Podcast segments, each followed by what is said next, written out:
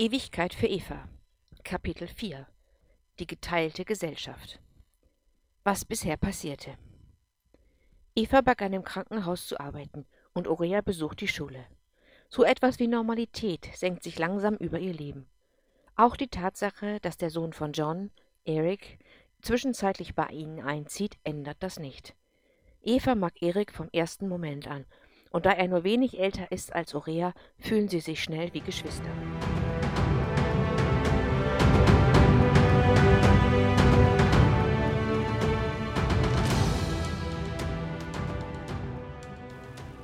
Episode 12 Erik zog bei Eva und Thomas ein, und er passte sich so an, dass Eva gar nicht merkte, dass er da war. Vom ersten Tag an mochte sie ihn, und nach ein paar Wochen fühlte es sich an, als sei er ihr Sohn. Eines Nachmittags, als die Kinder im Schwimmbad waren und Thomas zu Hause, bat Eva ihn, ihr die Geschichte von Erik zu erzählen. Sie wusste bis dahin noch nicht viel von seiner Vergangenheit, aber irgendwie war auch nie Zeit gewesen, es einmal zu besprechen.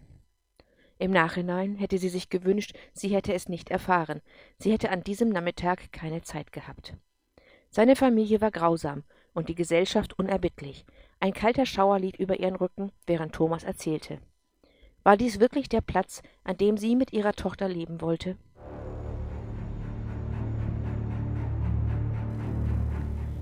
John war Aya von der Rent zugesprochen worden, aber die Beziehung lief nicht gut. Moment, was heißt zugesprochen? Na ja, Farah wollte die Freundschaft zu Tasmina vertiefen, also die Familien verbinden. Das kann nicht sein.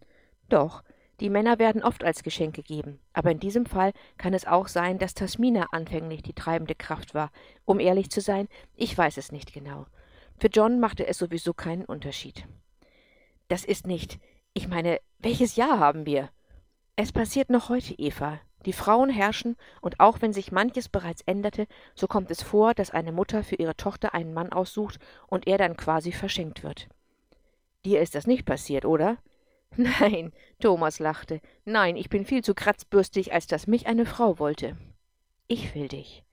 Ja, aber du bist nicht von hier. Eva, arrangierte Ehen gibt es auch auf der Erde. Ich habe darüber gelesen, und unter der normalen Bevölkerung kommt es auch nur selten vor. Wir sprechen aber hier von zwei Frauen, die das Universum regieren. Wer sollte es ihnen verbieten? Ja, hauchte Eva. Aber weiter mit der Geschichte von Erik. Eva lächelte schwach, streckte sich ein wenig und Thomas erzählte weiter. Du weißt, dass der Planet Darent einer der wichtigsten in unserem Universum, also in der menschlichen Föderation ist. Eva nickte. Er wird geleitet von Tasmina.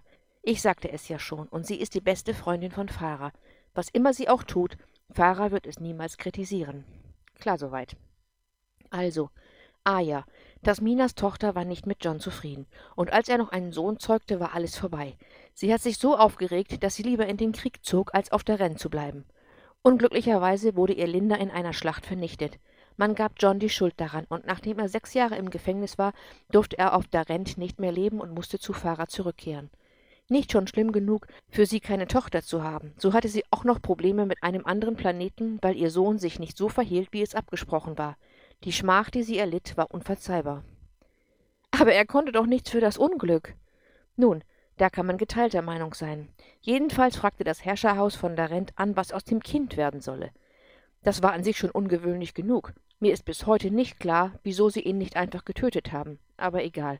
Farah wollte auf gar keinen Fall, dass er hierher kam. Und wieder weiß ich bis heute nicht, wie John es geschafft hat, sie so zu beknien, dass sie einwilligte, ihn am Leben zu lassen. Er durfte hierher.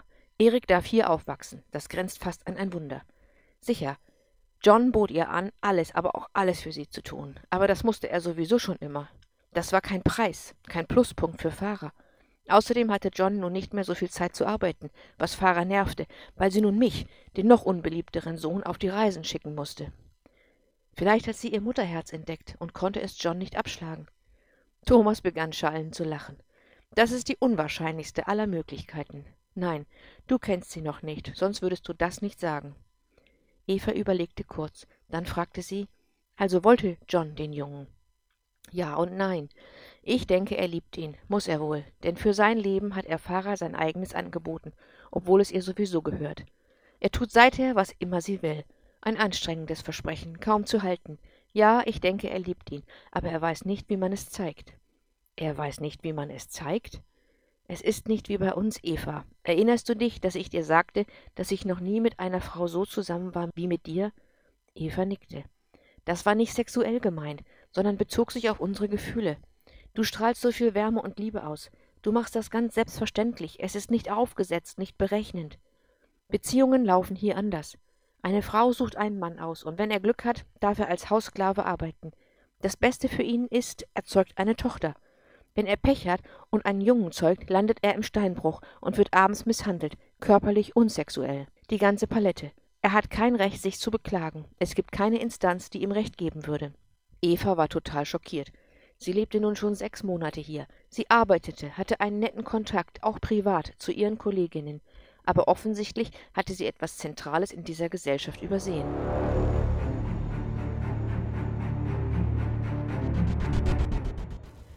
Für heute war das Thema jedoch beendet. Nachdem die Kinder am frühen Abend schlafen gegangen waren, sie waren wohl sehr müde vom Schwimmen, liebten sich Thomas und Eva die ganze Nacht. Es war einfach wundervoll, mit ihm zusammen zu sein.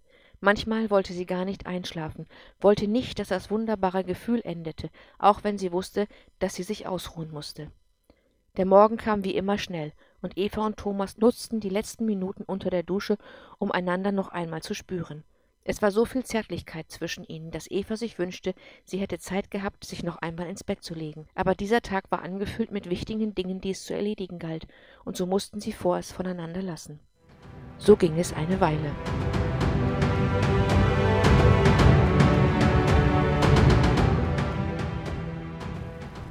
Nachhinein betrachtet, allerdings nicht sehr lange. Hatte Farah recht gehabt, als sie anmerkte, dass niemand wisse, wann Thomas wieder gehen würde? Die Zeit verstrich.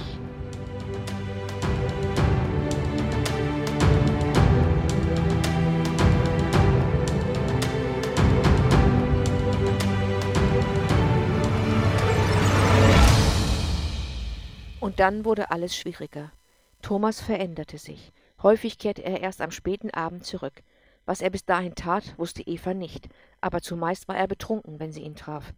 Eva war darüber sehr ungehalten, und das nicht nur, weil er seine Aufgaben gegenüber Aurea vernachlässigte. Sie hatte versucht, mit ihm zu sprechen, ohne Erfolg. Manchmal war er wie benommen, wenn er zurückkam, und Eva machte sich Sorgen, ob er wohl Drogen nahm. Sie überlegte, wieso er sich so verhielt. War sie schuld? Machte sie etwas verkehrt? An guten Tagen war alles wie früher. Sie verstanden sich gut, unterhielten sich, hatten Sex, waren zärtlich zueinander, Sie benahmen sich wie ein ganz normales Paar, und es sah aus, als seien sie eine ganz normale Familie. Dann aber gab es Tage, da war er einfach nur aggressiv. Eva hatte mehrfach angeboten, darüber zu reden, hatte gesagt, wenn er berufliche Probleme hätte, würde sie gerne versuchen, ihm zu helfen, aber er war immer ablehnend gewesen. Eines Tages hatte sie ihm deutlich zu verstehen gegeben, dass er so nicht weitermachen könne. Eine solche Beziehung wollte sie nicht führen, und für die Kinder war es eine Zumutung. Ich bin hier, wenn du mich brauchst, und wenn du mich nicht brauchst, dann geh, hatte sie gesagt. War das zu hart gewesen? Lag es vielleicht daran, dass sie zu selbstsicher geworden war? Sie hatte sich in seine Welt integriert. Sie war nicht mehr die Neue. Sie war als Kollegin anerkannt und wurde gemocht. Sie hatte nette Leute kennengelernt und verbrachte mit ihnen Teile der Freizeit. Sie führte ein wirklich gutes Leben. Irgendwie konnte sie sich nicht vorstellen, dass das Thomas störte. Aber was war es dann? Vielleicht die Tatsache, dass er jetzt den Job von John machen musste und damit viel unter der Aufsicht von Farah arbeitete? Vielleicht war es das. Es war müßig darüber nachzudenken. Sie konnte es nicht lösen, solange er nicht mit ihr sprach.